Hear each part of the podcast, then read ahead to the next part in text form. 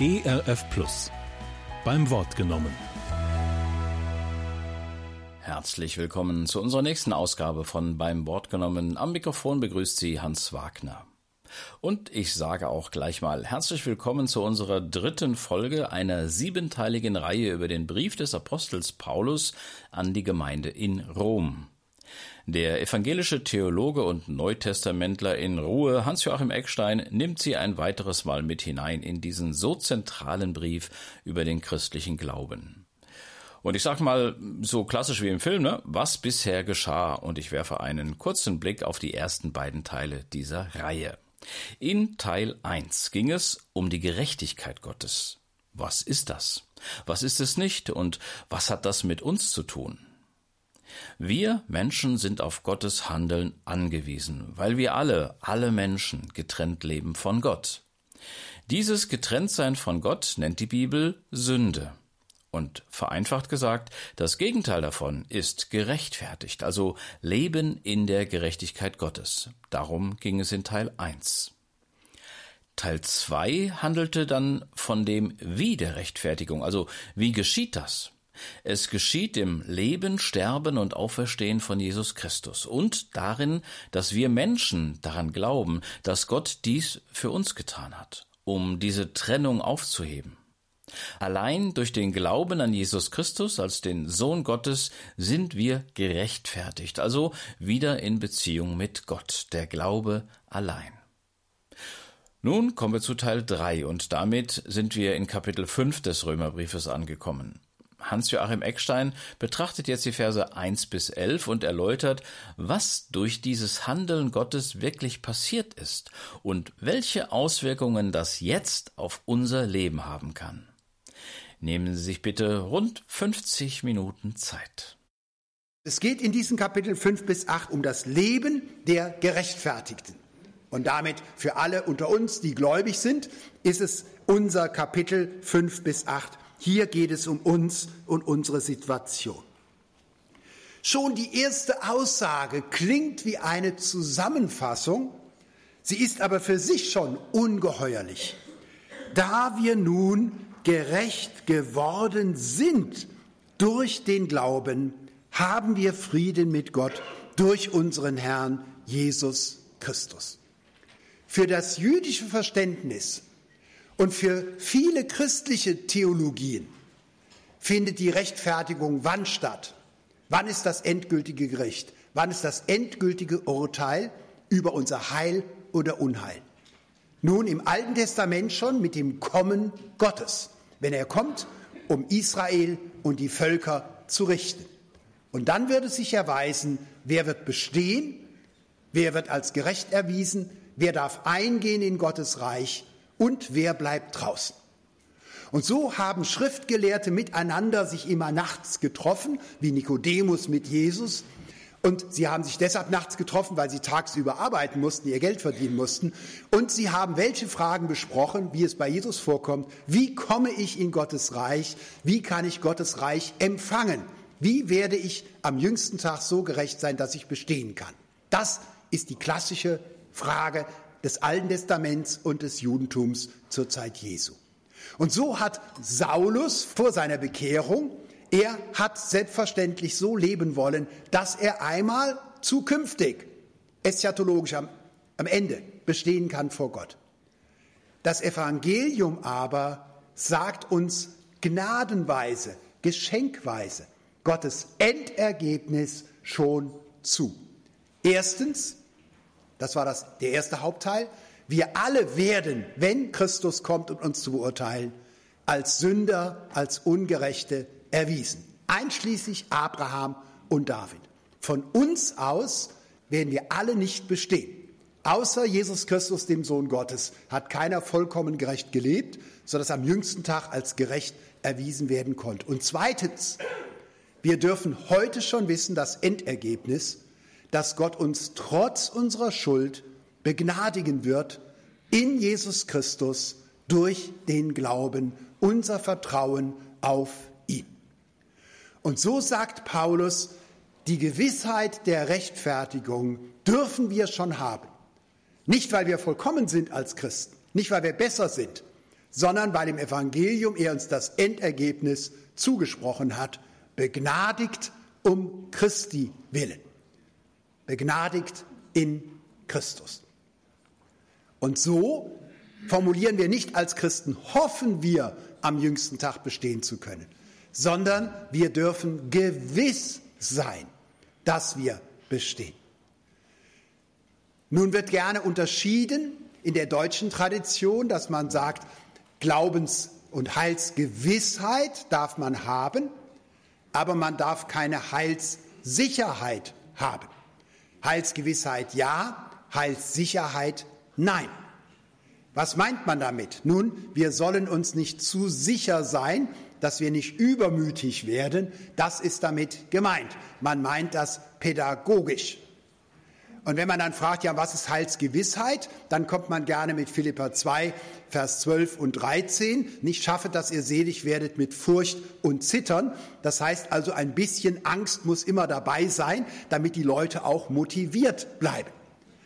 Aber in Philippa 2 geht es nicht um Furcht und Zittern als Angst, sondern als Ausdruck der Demut. Demütig sind wir natürlich.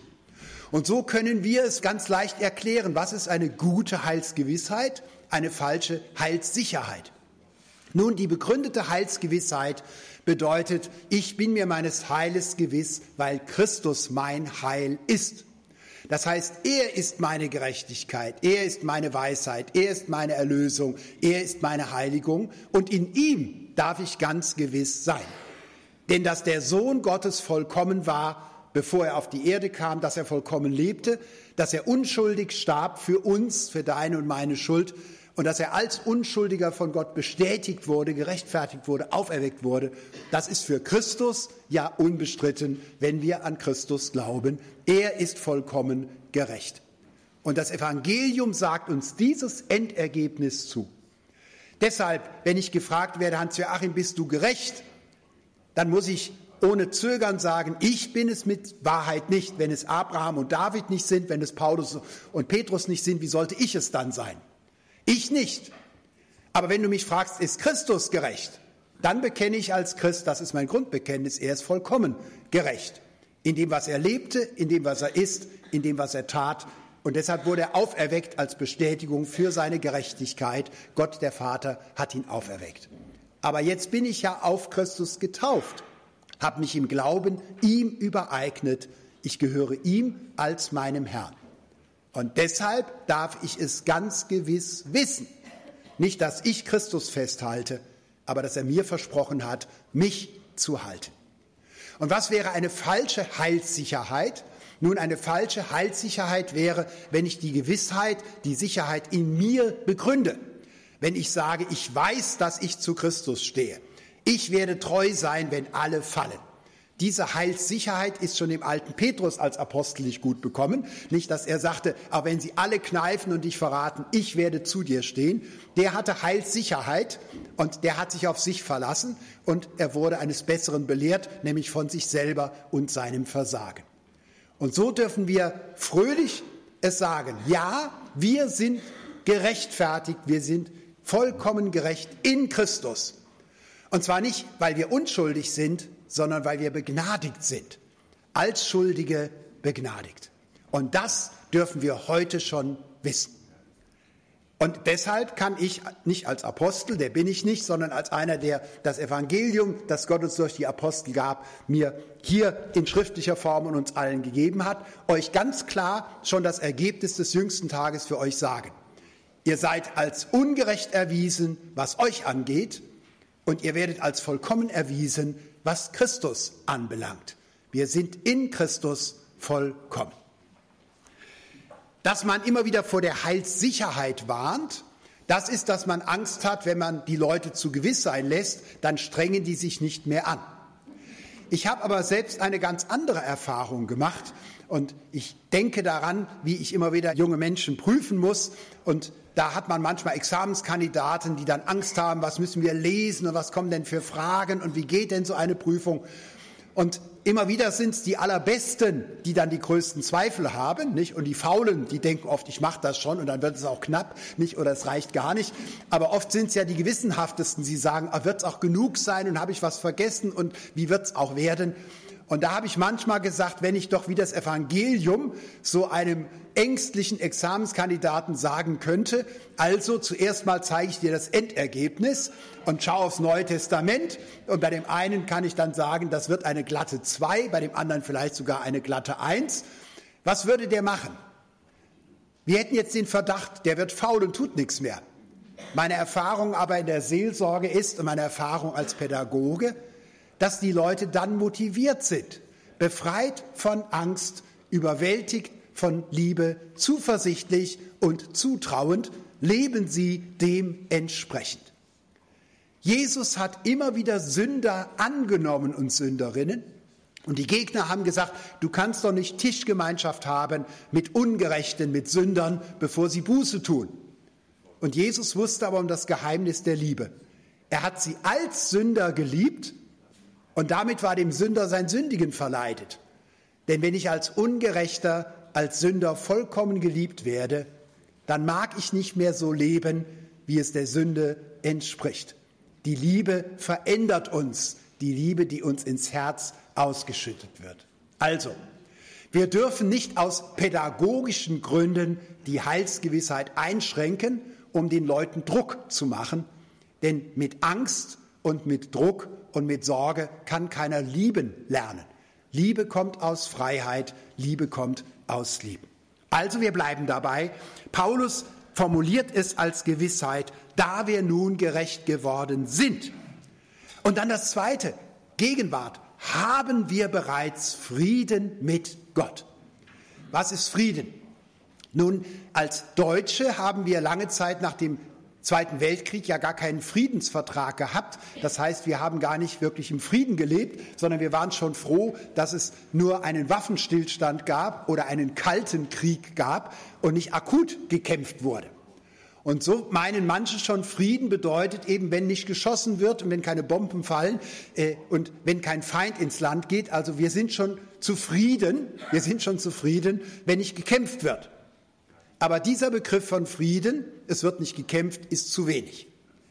In der Frömmigkeitsgeschichte haben wir, auch außerhalb der Frömmigkeit in der Romantik, auch einen Friedensbegriff, nämlich den Seelenfrieden als ein Ideal.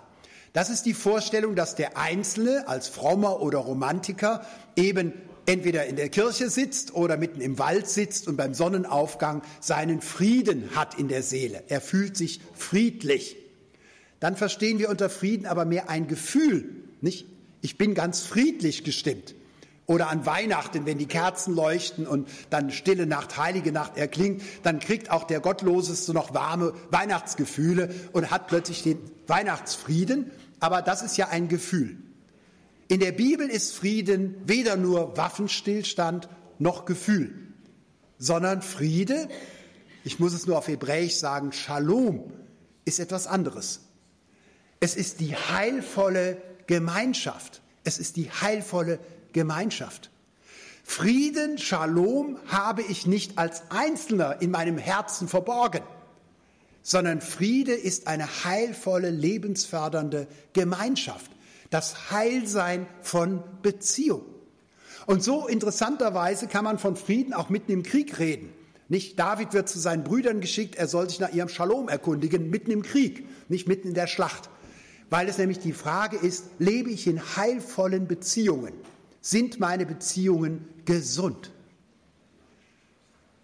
Wir haben in der Psychologie uns lange Zeit immer an den Problemen und Krankheiten orientiert, um sie zu lösen. Aber es gibt auch neuerlich etwas wie eine positive Psychologie, und damit meinen wir, dass wir nicht nur versuchen, Krankheiten und Probleme zu überwältigen, sondern zu fragen, was macht eigentlich ein gutes, ein erfülltes, ein glückliches Leben aus? Was gehört zum Erfülltsein des Lebens dazu? Und da hat man lange Zeit gesagt, ja, Bedürfnisbefriedigung, Essen, Trinken, Sexualität, Schlafen, Atmen, das sind so die Grundbedürfnisse. Und man hat noch viele andere entdeckt. Und ganz zum Schluss hat man entdeckt, dass es dem Menschen ein Grundbedürfnis ist, dass es zu unserem Heilsein und Glück gehört, im Frieden zu leben. in Harmonie zu leben, im Einklang zu sein, im Einklang mit mir selbst, im Einklang mit meinem Nächsten, im Einklang mit meiner Geschichte, im Einklang mit den Menschen um mich herum. Und oft bedarf es einer Krise, einer Krankheit oder eben des Endes des Lebens, das sich abzeichnet, dass Menschen sich darauf besinnen, was ihnen eigentlich wichtig ist, Einklang zu gewinnen. Diesen Frieden, diesen Einklang, diese Harmonie haben wir nun nicht nur mit uns und unseren Liebsten, sondern hier heißt es, wir haben Frieden mit Gott. Wir haben Shalom mit Gott. Warum? Der folgende Text erklärt es, weil wir versöhnt worden sind. Wir sind versöhnt. Unsere Feindschaft, die wir Gott gegenüber hatten, wir waren Feinde, ist von Gott versöhnt. Eine Parallelstelle, die ganz wichtig ist, um das zu verstehen, ist 2. Korinther 5, 17 folgende. Wir müssen es nicht aufschlagen, aber zu Hause lesen. 2. Korinther 5, 17 folgende, die neue Geburt und wie entstand sie durch Gottes Versöhnungshandeln. Und hier bei dem Thema der Versöhnung und des Friedens ist es nun ganz wichtig, genau hinzuschauen. Wenn wir gläubige, fromme Menschen fragen würden, wer wurde eigentlich am Kreuz mit wem versöhnt? Inwiefern war Versöhnung notwendig? Dann würden viele Christen spontan antworten, Christus hat am Kreuz Gott mit der Welt versöhnt. Gott musste versöhnt werden. Lesen wir 2. Korinther 5 und hier, dann stellen wir fest, das stimmt nicht. Gott ist nicht Objekt, Gegenstand gegenüber der Versöhnung. Er musste nicht versöhnt werden, sondern Gott war in Christus und er versöhnte die Welt mit sich selbst. Ich erinnere mich bei einer Konferenz die ganze Nacht mir um die Ohren schlagen zu müssen, weil da bestritten wurde, von Einzelnen, nicht, das war nicht die ganze Konferenz, sondern von Einzelnen, dass Gott uns liebt und dass er nicht versöhnt werden muss, weil er nie Feind war. Wer war Feind? Wir sind Feind Gottes.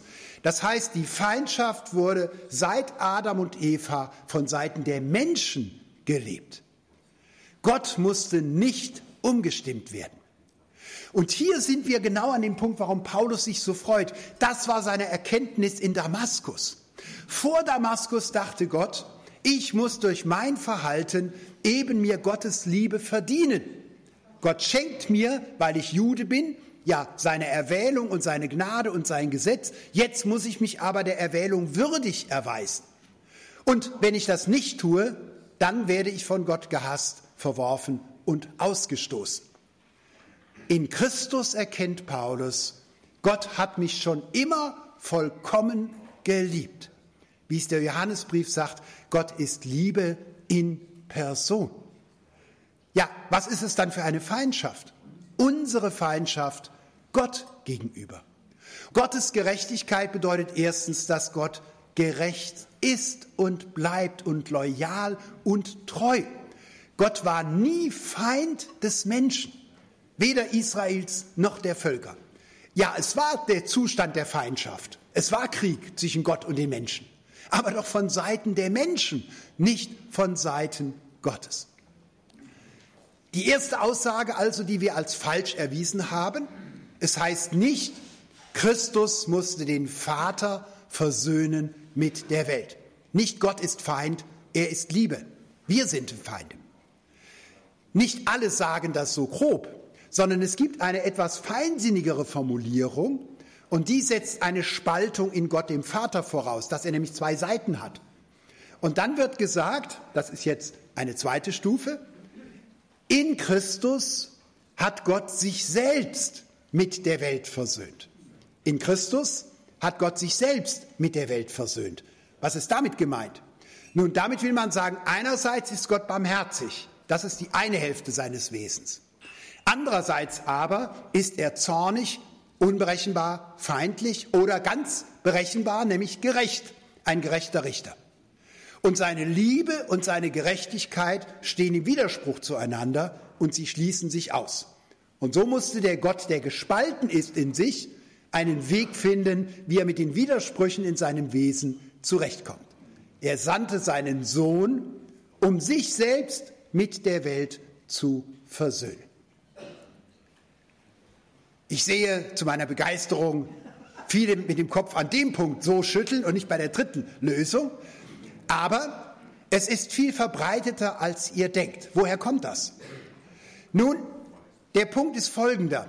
Wenn wir von Gott reden, jeder von uns, auch wenn wir von Gott reden auf der Basis des Alten und Neuen Testamentes, stellen wir uns Gott immer vor in Analogie, in Entsprechung zu anderen Autoritäten und Personen. Das heißt, wir können ja den unsichtbaren Gott uns nicht vorstellen, es sei denn, wir sagen, Gott ist wie ein Vater, Gott ist wie ein König, Gott ist wie ein Hirte, Gott ist wie ein Gutsbesitzer. Nicht? Also wir brauchen immer Bilder und Vergleiche, sonst könnten wir Gott ja nicht persönlich denken. Das Problem ist nur, dass die meisten von uns solche Menschen nicht kennengelernt haben als Kinder, als sie selbst Kinder waren, die das Wesen Gottes so in sich hatten, dass man von ihnen lernen konnte, wie Gott sein muss. Unsere Lehrer waren vermutlich früher, also ich will nicht von euren reden, aber bei mir war es so, sie waren manchmal gut gelaunt, dann konnten sie auch barmherzig sein, nachsichtig sein, dann bringst du es eben morgen mit, Hans-Joachim, dann machst du es eben einfach nach. Sie konnten aber auch einfach nur schlecht gelaunt sein oder Migräne haben und dann waren sie jähzornig und unberechenbar. Manche haben ihre Väter auch so erlebt. Manchmal waren sie rührend gütig, hatten eine Träne im Augen, konnten großzügig schenken. Am nächsten Tag aber waren sie jähzornig und keiner wusste genau warum. Das ist ja das Prinzip eines Tyrannen, nicht, dass man ihn nie berechnen kann. Ist er gütig und mild oder ist er jähzornig und schlecht gelaunt? So erleben wir menschliche Autoritäten. Und wenn wir so von Gott reden, dann meinen wir, er sei widersprüchlich. Gottes Wesen ist ungebrochen Liebe. Und dass wir diese Liebe seit Adam und Eva immer wieder nicht erfahren, das liegt nicht an Gott, das liegt an uns. Er ist ungespalten Liebe. Ja, jetzt musste aber Paulus, als er Gott als Liebe erkannte in Damaskus, ja in einer Hinsicht noch reflektieren und klären, aber es ist doch in der Bibel, Alten und Neuen Testamentes, von Gottes Zorn die Rede. Und das hat Paulus vor der Christuserkenntnis so verstanden. Gott kann den einen lieben und erwählen und dem anderen gegenüber ist er zornig und den verwirft er. Gott ist liebevoll gegenüber dem Gerechten, gegen dem Ungerechten aber ist er hassend und ablehnend und strafend. Ist denn der Zorn Gottes keine Größe, die vorkommt? Wie passt Zorn und Liebe denn zusammen? Nun, wir haben es hier schon beantwortet. Wir sind gewiss, dass wir gerettet werden aus dem Zorn. So mündet unser Abschnitt ein. Was heißt das? Gottes Zorn ist, vom Evangelium her gesprochen, nicht von heidnischen Religionen her, sondern vom Evangelium her. Gottes Zorn ist sein leidenschaftliches Nein gegenüber der Sünde. Sein leidenschaftliches Nein gegenüber dem, was dem Menschen schadet. Gottes Zorn ist nicht das Gegenteil von Liebe. Dann haben wir es schon falsch verstanden. Sondern im Evangelium erkennen wir, dass Gottes Zorn zu seiner Liebe und Gerechtigkeit gehört. Weil er liebevoll ist, ist er zornig. Er sagt Nein zu dem, was mir schadet, weil er mich liebt. Und alle, die ihr je Jugendarbeit gemacht habt oder Eltern seid, ihr wisst es ganz genau. Gerade weil ihr eure Kinder liebt, eure Enkel liebt, schreitet ihr ein und brüllt laut Nein, wenn sie sich selbst gefährden oder andere gefährden. Ich erinnere mich dran, ein Beispiel, das mich tief bewegte. Wir machten eine Wanderung in den Bergen mit einer Jugendgruppe und an sich war die Wanderung ganz ungefährlich. Man musste nur am Anfang kurz über einen gesicherten Gletscher gehen und da war aber ganz deutlich links und rechts eine Kennzeichnung und der Mittelweg war ganz sicher. Wir brauchten keine Seile, wir mussten einfach nur dort gehen. Und ich sagte der ganzen Gruppe, bitte bleibt auf dem gekennzeichneten Weg. Links und rechts, es hat frisch geschneit, kann es 100 Meter in die Spalten runtergehen. Ihr riskiert euer Leben, wenn ihr dort rumgeht. Alle, alle haben Ja gesagt, jeder hat es verstanden. Wer ist auch so dumm, sein Leben zu riskieren? Aber zwei bubelten dann rum, wie man im Schwäbischen sagt, und machten Blödsinn. Waren sie frisch verliebt oder waren sie nur kopflos? Ich weiß es nicht. Die sind über die Abtrennung rüber und rannten über den Gletscher. Und da hörte ich mich zornig brüllen, wie nicht vorher im Leben und nicht nachher. Kommt zurück, ihr riskiert euer Leben. Kommt zurück. Da war ich zornig. War ich wütend? Nein. War ich gekränkt, dass sie ungehorsam sind? Das war mir vollkommen egal. Ich war zornig, nämlich in Liebe zu den beiden, weil ich um ihr Leben fürchtete. Hätte ich sie nicht geliebt, dann hätte ich einfach hinterhergeguckt und gar nichts gesagt. Wie sagt man im Schwäbischen, ein bisschen Schwund ist immer, nicht? Dann reicht es heute Abend schon mit den Schnitzeln, nicht? Äh, wenn wir nicht mehr so viele sind, die nach Hause kommen. Das wäre Gleichgültigkeit. Liebe macht zornig. Gottes Zorn, wie wir ihn in Jesus Christus erkennen, ist also sein Nein zu dem, was uns gefährdet und schadet. Und deshalb ist Gottes Liebe kein Widerspruch zu seinem Zorn, sondern beides gehört zusammen. Und sein eigener Sohn ist gekommen, um all das zu tragen, um dessen Willen Gott mit Grund zornig ist, nämlich das, was mir schadet, meine Schuld, die Schuld anderen gegenüber, der Schaden, den ich mir anrichte, den Schaden, den andere mir angerichtet haben. All das hat Christus getragen, weil der Vater mich liebt, nicht obwohl er mich liebt. Gott ist nur Liebe, wir haben Frieden mit Gott. Und dann kommt die Formel, die nun in Kapitel 5 bis 8 immer wieder stereotyp wiederholt kommt, nämlich das alles gilt nicht für mich an sich, nicht für Paulus an sich, sondern durch unseren Herrn Jesus Christus. Jede Gewissheit mündet ein in die Aussage, das gilt streng in Christus, im Wir mit ihm, im Glauben an ihm. Durch ihn haben wir auch den Zugang im Glauben zu dieser Gnade, in der wir stehen. Wir haben den Zugang. Woher kommt der Begriff? Es gibt zwei Zusammenhänge. Der erste Zusammenhänge ist Zugang haben zum König, Zugang haben zu dem, der bestimmt und der regiert.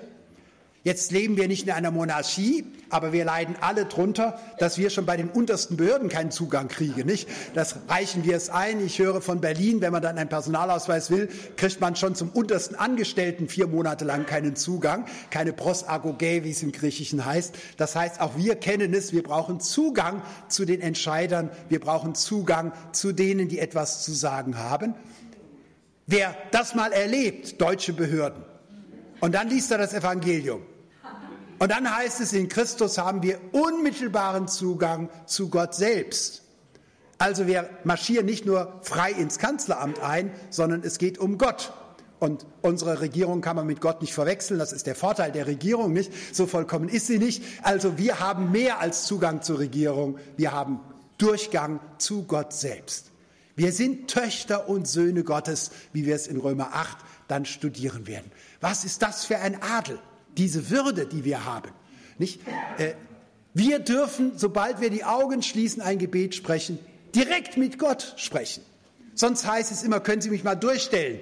Und dann landet man bei der fünften Sekretärin siebten Grades, nicht? Und äh, die ist dann gar nicht von der Firma, sondern ist in ein Callcenter, nicht? Und äh, bitte bleiben Sie in der Schleife bis zur Wiederkunft Christi, nicht? Äh, heißt es dann bei frommen Werken, nicht? Sie werden gleich verbunden direkt nach der Wiederkunft Christi, nicht? Also ein endloses, man kommt nicht durch. Und du schließt deine Augen und sprichst mit Gott dem Vater selbst. Nicht? Äh, du erschrickst wahrscheinlich, wenn du das erste Mal betest und es wird dir gesagt, ja, du rufst Gott an und dann wirst du gleich durchgestellt. Nicht, du meinst, du landest bei einem Unterengel, nicht, wenn du gerade frisch bekehrt bist. Nein, du wirst direkt durchgestellt zu Gott. Und Gott vermag es sogar mit Milliarden Menschen gleichzeitig zu reden, denn er ist kein Mensch, er ist Gott. Das Zweite ist direkt damit verbunden, aber es hat nicht das Bild des Königs und des Hofes, sondern des Tempels. Zugang zum Allerheiligsten. Israel ist Mittelpunkt der Welt als das Land und das Volk der Erwählung. Der Zion, Jerusalem, das ist der Bauchnabel, das ist der Mittelpunkt von Israel, nicht der Berg Zion. Auf dem Berg Zion ist es der Tempel, das Haus Gottes. Und im Tempel ist es das Allerheiligste und im Allerheiligsten ist es Das, was man weder als Fläche noch als Raum beschreiben kann, nämlich der Bereich oberhalb der Bundeslade, über dem Gott thront, in den er erscheint. Der Hohepriester hat als einziger einmal im Jahr Zugang zum Allerheiligsten. In Christus sind wir alle ein königliches, priesterliches Geschlecht. Wir haben täglich Zugang zu Gott selbst und stehen in dieser Gnade. Ist das nicht an sich schon Grund zur Freude, wie wir geadelt sind, wie wir wertgeschätzt sind? Freien Zugang zu Gott. Und wir rühmen uns der Hoffnung der zukünftigen Herrlichkeit, die Gott geben wird. Wir rühmen uns das irritiert jetzt manche von uns. Wie kann Paulus sagen, Christen rühmen sich? Nun, das Rühmen ist biblisch gar nicht ausgeschlossen, sondern wir kennen es aus dem Alten Testament. Ich nenne nur die Stelle zum Nachlesen dann später, Jeremia 9, 22 f. Wenn sich einer rühmt, das ist an sich nicht schlecht, wenn sich einer rühmt, soll er sich nicht seines Reichtums, seiner Stärke, seines Wissens, seiner Bildung und seiner Weisheit rühmen, sondern er soll sich rühmen, dass er Gott kennt. Rühmen gehört für das Alte Testament, das hebräische Denken, zu den Grundbestimmungen des Menschen, zu seinen Existenzialien. Das heißt, das gehört zum Menschen dazu. Insofern also würden wir eine biblische Psychologie machen, müsste man das Rühmen als ein Kapitel extra aufführen. Nicht? Das gehört zum Menschsein dazu. Die Frage ist nur, wessen man sich rühmt. Man kann es auch abstrakter formulieren. Jemand, der sich rühmt, versteht sich von etwas her. Also wenn du einen frisch verliebten jungen Mann hast oder eine frisch verliebte junge Frau, die schwärmt von ihrer neuen Liebe, ob es passt oder nicht, ob es zum Thema ist oder nicht. Äh, sie findet immer eine Verbindung und schwärmt. Das ist der Tollste, das ist der Schönste, das ist die Schönste wenn jemand eine Riesenerfahrung gemacht hat, was weiß ich, einen Gewinn, etwas geschenkt bekommen hat, der kann gar nicht anders als davon zu erzählen. Ein Rühmender ist von etwas ganz erfüllt, das Herz ist voll, es gehen ihm die Lippen über, daher versteht er sich. Ich verstehe mich von dem her, dass ich rühme. Und Paulus sagt nur, wir rühmen uns nicht unserer Werke, dieses Rühmen ist ausgeschlossen. Und überlegt mal, wie viel Energie Menschen, auch wir selbst, vergeuden mit Selbstruhm. Wie oft schalten wir uns in Gespräche ein, um uns in den Vordergrund zu bringen?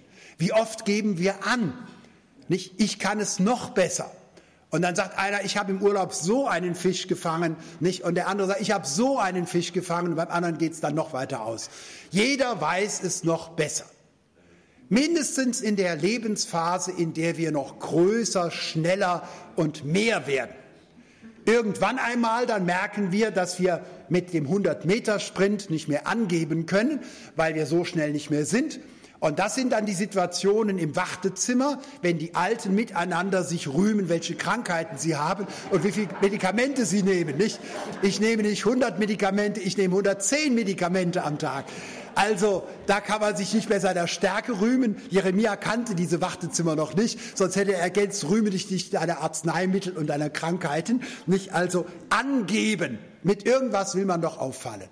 Wir als Christen dürfen angeben, nämlich mit dem, was uns Hoffnung macht und freut. Unser Herz soll voll sein und wir dürfen rühmen. Nämlich wir rühmen uns des großen Geschenkes der Hoffnung. Wir werden in Kapitel 8 noch darauf kommen, deshalb nur kurz angedeutet.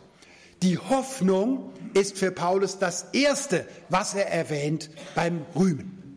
Denn für die ersten Christen war klar, das Entscheidende am Glauben ist die Hoffnung. Und das ist das Besondere der christlichen Religion. Sie kann mit Grund eine Hoffnungsreligion genannt werden. Eine Hoffnungsreligion. Das ist für Religionen nicht selbstverständlich. Die ersten Christen wussten ganz genau, ja, unsere Geschichte hier ist eine ablaufende Geschichte.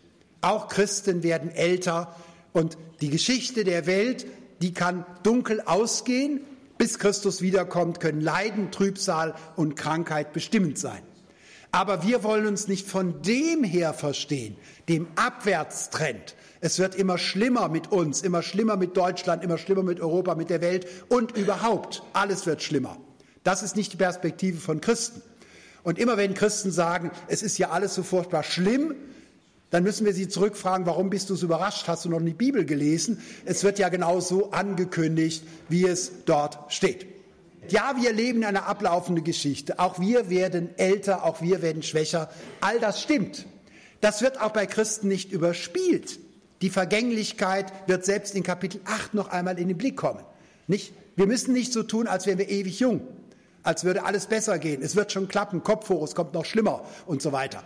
Äh, nicht? Sondern wir können zugeben, ja, wir leben in einer ablaufenden Geschichte. So hat es uns Christus auch gesagt. Rechnet nicht damit, dass alles besser wird, es wird alles schlechter. Aber Zugleich leben wir seit der Auferstehung Jesu Christi und seit unserer Wiedergeburt und dem Beginn unseres Glaubens persönlich auch in einer anlaufenden Geschichte. Und das Evangelium ist deshalb so überraschend, weil es uns nicht eine ferne Hoffnung verkündet, sondern die Gegenwart der Zukunft. In Jesus Christus ist der Kommende im Geist schon jetzt gegenwärtig. Der Kommende ist jetzt schon gegenwärtig. Wir leben auf Christus zu. Und das heißt, wir haben eine anlaufende Geschichte. Vom Himmel her gesehen waren wir älter, als wir uns bekehrt haben. Da waren nämlich noch mehr Jahre zwischen Bekehrung und Vollendung. Und mit jedem Geburtstag, den du feierst, zündest du nicht eine zusätzliche Kerze an, das ist vorbei, sondern du kannst eine zusätzliche Kerze anzünden, jetzt bin ich eins näher dran. Ist das nicht eine andere Perspektive? Nicht die Überspielung von Alter, Krankheit und Leid, sondern zu wissen, Christen leben in zwei Geschichten. In ihrer eigenen ablaufenden und in der anlaufenden Geschichte Jesu Christi. Und das Neue hat schon begonnen, das ewige Leben, mit der Auferstehung Jesu Christi. Es ist nicht so, dass Jesus vorweg auferstanden ist, das Eigentliche kommt, wenn wir auferstehen. Andersrum. Er ist das Eigentliche. Und in seiner Auferstehung sind wir alle eingeschlossen. Und das wird nur nachvollzogen für uns. Wir haben Grund, uns auf die Hoffnung zu freuen. Das Hoffnungsgut. Und hier heißt es die Hoffnung der Herrlichkeit Gottes. So gedrängt, was ist damit gemeint? Nun, es ist einerseits die Hoffnung, dass wir Gott in seiner Herrlichkeit sehen. Und wenn wir ihn sehen werden, ihn selbst in seiner Herrlichkeit, dann werden all unsere Probleme vorbei sein. Gott zu schauen, wie er ist, das ist an sich schon ewiges Leben. Nicht alles, was unsere Augen sehen, macht uns schon heiter. Aber vielleicht habt ihr es ganz, ganz klein auch in der ersten Schöpfung schon erlebt, dass ihr trübsinnig im Urlaub zunächst mit euren Problemen losgewandert seid und vor lauter Wandern und Sorgen und Überlegen und gestresst sein, kamt ihr irgendwann am Gipfelkreuz oben an. Das war noch nicht die Energie der Freude, sondern des Stresses, die euch hochgetrieben hat, nicht motorisch umgesetzter Stress. Und dann steht ihr plötzlich oben und seid immer noch in Sorgen und dann hebt ihr eure Augen und dann seht ihr Gottes Himmel, Gottes Berge, Gottes Täler, die Harmonie der Schöpfung und ihr seid durch das, was ihr seht, überwältigt, beschämt und fasziniert. Ihr seht einen schönen Menschen, ihr seht ein schönes Haus. Ich weiß es nicht, was es ist. Dasselbe gibt es natürlich beim Hören, bei der Musik, das Überwältigtsein von einem Konzert. Das heißt, überwältigt sein durch das, was man sieht und erfährt. Wenn wir Gott sehen und die himmlischen Chöre hören, am himmlischen Gottesdienst teilnehmen, dann haben wir alles, was wir brauchen. Immer wieder werde ich gefragt, ja, werden wir im Himmel denn auch uns sehen? Karl Barth, ein älterer Kollege, der schon lange verstorben ist, wurde mal gefragt, Herr Barth, werden wir denn im Himmel auch all unsere Freunde wieder sehen? Und er überlegte eine Weile, er war ein Theologe, der an der Pfeife rauchte, hat also drei Züge an der Pfeife genommen. Und dann hat er auf die Frage, werden wir unsere Lieben denn im Himmel wiedersehen, gesagt, ja, aber nicht nur die. Ich kann euch sagen, die Frage wird euch im Himmel gar nicht mehr beschäftigen. Dann werdet ihr Christus sehen und werdet Gott den Vater sehen. und dann guckt ihr euch nicht mehr nach eurem Dackel um, das Thema hat sich dann erledigt. Dann wird auch der Nachbar, der euer Feind ist und trotzdem in den Himmel kommt, für euch kein Problem mehr sein. Wer Gott sieht, wie er ist in seiner Herrlichkeit, der ist so fasziniert und überwältigt. Das wird allein Herrlichkeit sein, so sagt ein altes Lied, nicht wenn wir Christus sehen in seiner Herrlichkeit. Aber dieses, die Hoffnung der Herrlichkeit Gottes ist noch mehr. Denn das Zweite, wir haben Teil an seiner Herrlichkeit.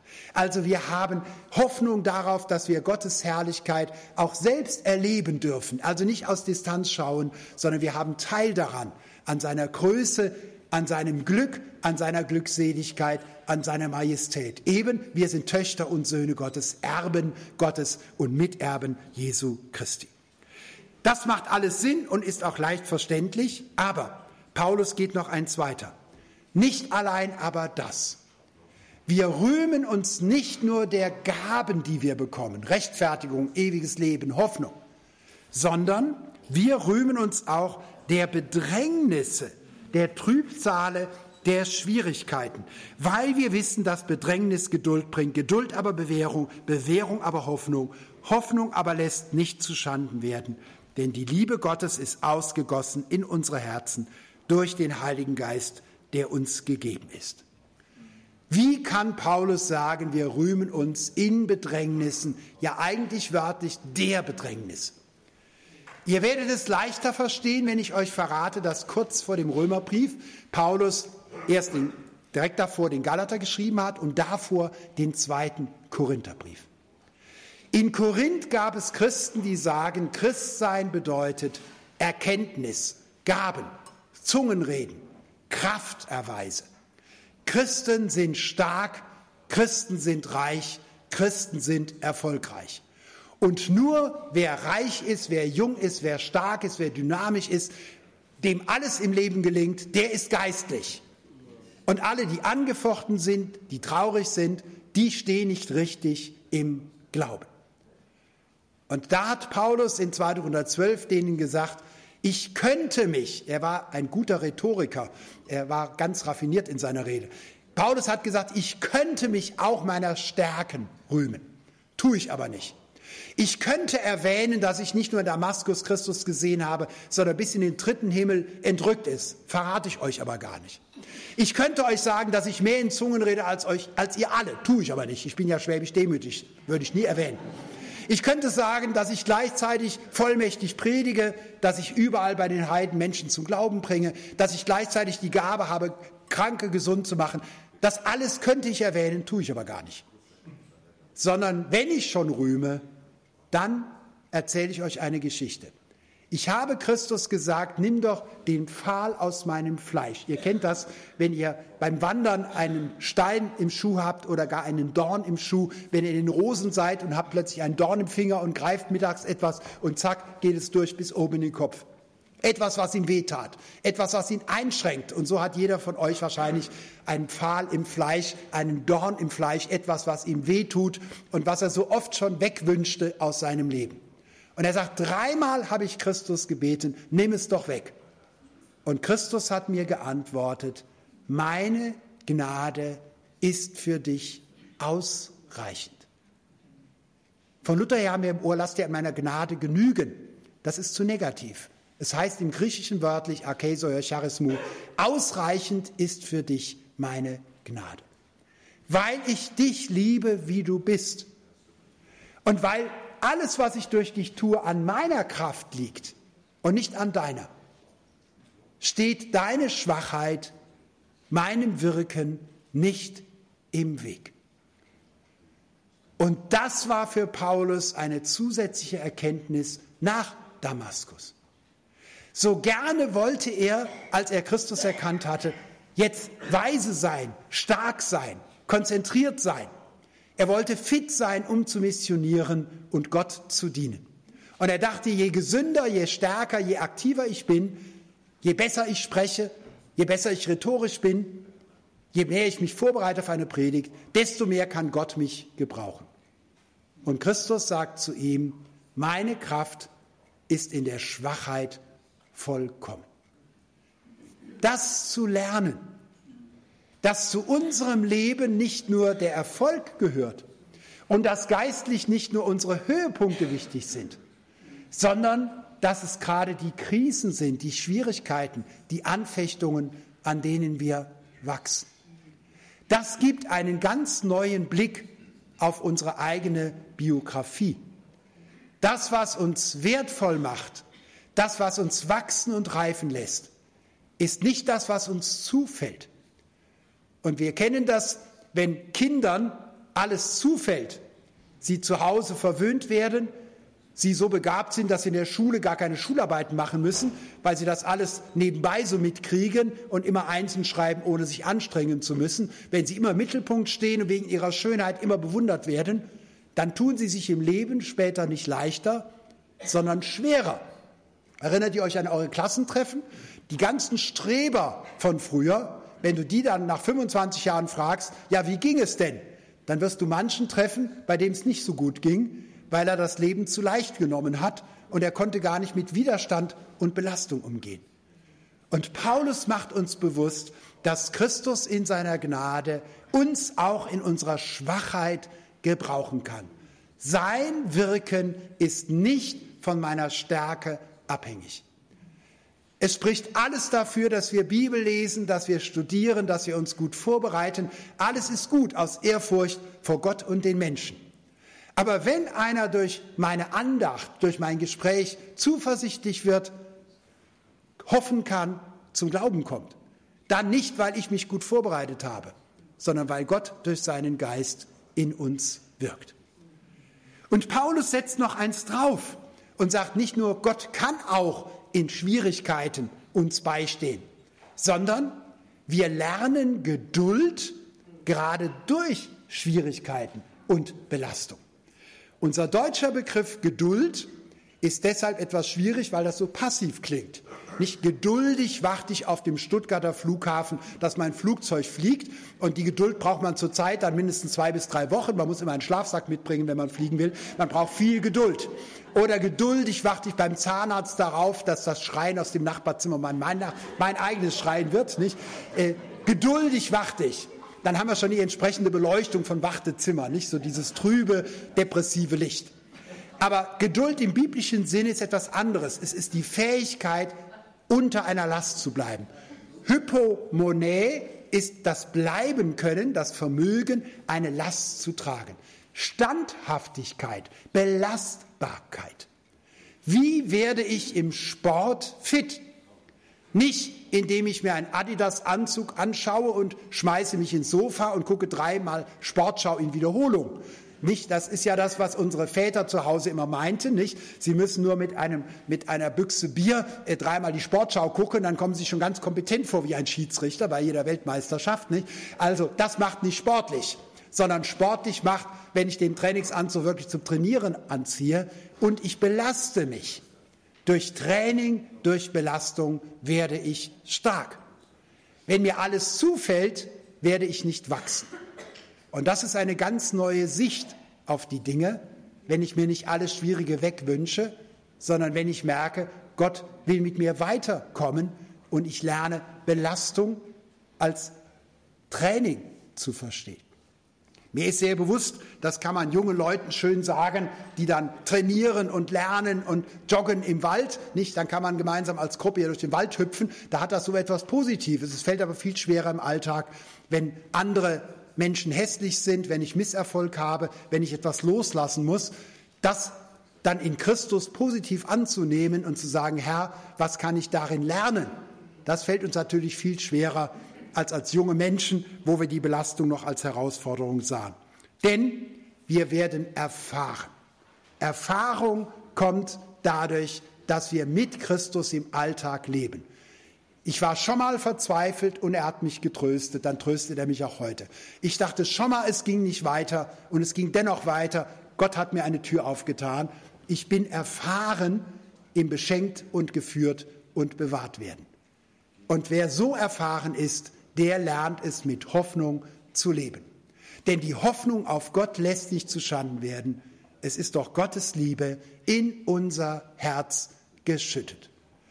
Gottes Liebe, die wie gestern Abend schon angesprochen hier qualifiziert wird. Was ist das für eine Liebe? Eine unbedingte Liebe in doppelter Hinsicht. Erstens, sie hat uns schon gegolten, als wir Feinde waren, als wir Gottlose waren, Unvermögende waren, nichts von Gott wissen wollten.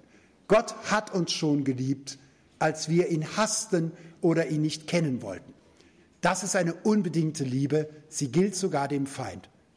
Und unbedingt ist Gottes Liebe auch, weil sie eine hingebungsvolle Liebe ist. Gott, Römer 5, Vers 8, erweist seine Liebe zu uns darin, dass Christus für uns gestorben ist. Und so wird es vom Vater und vom Sohn formuliert. Ihr habt all die Stellen dort unter Gottes Liebe auch im Arbeitsmaterial auf Seite 11 für zu Hause. Gottes Liebe und Jesu Liebe sind unbedingt, woran erkenne ich es? Sie geben sich selbst für mich dahin. Das ist es, was trägt. Wir haben die Rechtfertigung aus Gnaden. Wir haben die Hoffnung. Wir haben die Gewissheit, dass wir am Ziel ankommen durch Christus. Und wir haben sogar die Zusage, dass wir mitten in Schwachheit, Drangsal und Anfechtung nicht abkommen vom Weg, sondern er uns weiterbringt und stärker macht und erfahrener macht und bestätigt in der Hoffnung. Und die wird nicht zu Schanden, weil Gott uns vollkommen liebt. Wir sind Versöhnte, wir sind Geliebte. Gott selbst ist bei uns. Und dann kommt er zum Abschluss jetzt meines Vortrags zu einem dritten Rühmen. Er rühmt sich zunächst der Gaben. Geschenke sind immer was zum Rühmen. Dann rühmt er sich der Erfahrung, dass Gott selbst in Anfechtung mir noch begegnet. Und er sagt, deshalb will ich auch die Anfechtung als Grund zum Dank nehmen, auch wenn ich dann immer noch mal einen Schritt brauche, um das zu verstehen, wozu das jetzt gut sein soll, was ich darin lernen soll. Und schließlich mündet es ein, ich rühme mich Gottes selbst. Es geht nicht um die Geschenke, es geht nicht um mich. Es geht nicht darum, dass ich glücklicher bin, dass ich erfolgreicher bin. Es geht um wen? Es geht um Gott. Er liebt mich vollkommen und unbedingt. Und deshalb sollen wir es lernen, ihn unbedingt zu lieben. Wir rühmen uns Gottes. Aus Glauben zu leben bedeutet, sich in allem von Gott und seiner Liebe in Christus her zu verstehen. Und das im Alltag einzuüben. Es kommt was Erfreuliches, und ich rühme mich in Gott, in Christus und danke ihm dafür, dass es kommt. Es kommt etwas Unerfreuliches und ich denke an den Gott, der mich liebt, lass mich von ihm trösten und frage ihn, Herr, wozu soll das jetzt gut sein? Was kann ich darin lernen? Ich rühme mich Gottes selbst. Denn was war Gottes Absicht, als er Christus sandte? Was war Gottes Absicht, als er den Menschen schuf? Dass wir ihn lieben von ganzem Herzen, von ganzer Seele und mit all unserer Kraft. Spendet so viel ihr wollt. Es ist kein Ersatz für Liebe. Lebt euren Glauben so intensiv ihr könnt. Es ist kein Ersatz für Liebe. Aber liebt Gott von ganzem Herzen. Dann tut ihr das, worüber sich Gott freut. Wir haben allen Grund, uns zu rühmen. Der Geschenke, wir haben Grund, uns zu rühmen, selbst im Alltag, aber noch mehr. Wir haben Grund, uns Gottes zu rühmen. Seine Hoffnung lässt uns nicht zu Schanden werden, denn was uns trägt, ist seine Liebe. Die Freiheit von der Sünde. In unserer Sendereihe beim Wort genommen auf ERF Plus hörten Sie den dritten von sieben Beiträgen über den Brief des Apostels Paulus an die Gemeinde in Rom. Referent war wieder Hans-Joachim Eckstein, evangelischer Theologe und Neutestamentler im Ruhestand. Und aufgenommen wurde diese Vortragsreihe im Rahmen einer Veranstaltung im Bibelkonferenzzentrum Langensteinbacher Höhe.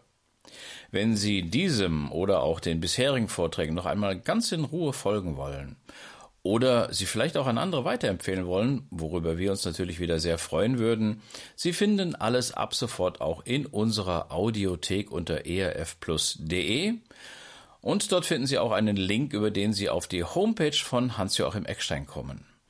Dort gibt es eine Fülle an Informationen über die Texte der Bibel, unter anderem auch noch weiteres Material zum Römerbrief. Ja, und natürlich freue ich mich auch, wenn Sie nächste Woche hier wieder mit einschalten. Dann senden wir den vierten Teil dieser Reihe zum Römerbrief unter der Überschrift Die Freiheit vom Gesetz. Das war beim Wort genommen auf ERF Plus. In der Technik war Christian Kraus. Am Mikrofon verabschiedet sich Hans Wagner und ich wünsche Ihnen noch alles Liebe. Beim Wort genommen. Mehr auf erfplus.de oder im Digitalradio DAB. Hören Sie ERF Plus. Gutes im Radio.